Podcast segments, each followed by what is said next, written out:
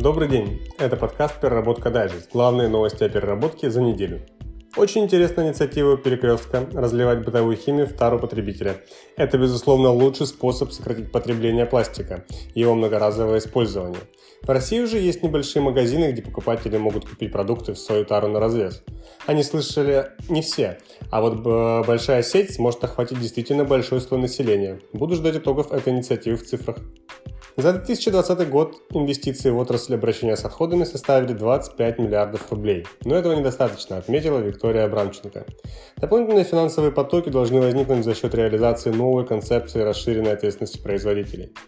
Еще одним драйвером для отрасли станет закон о вторичных материальных ресурсах. Его проект уже разработан, сообщила вице-премьер. Он позволит изменить отношение в обществе к отходам, поменять восприятие мусора бизнесом. Закон предусматривает разделение отходов на две категории.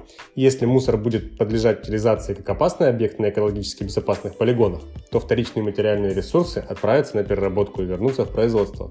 Цифра будет увеличиваться наверняка, и пропорционально увеличению этой цифры будет уменьшаться рентабельность инвестиций, так что поторопитесь. Интересная инициатива в Ульяновске. Там открыли платный пункт приема второсырья. Принятое второсырье, бумага, картон, стекло, некоторые виды пластика, металл и старая оргтехника будет оплачиваться. Однако конкретные расценки не называются, стоимость постоянно меняется, и можно перед дачей второсырья ее узнать по телефону пункта приема. Но просто принести пакет мусора не получится, отходы надо подготовить и сортировать. Будем ждать цифр с экономикой, потому что в прибыльность данного предприятия верится с трудом.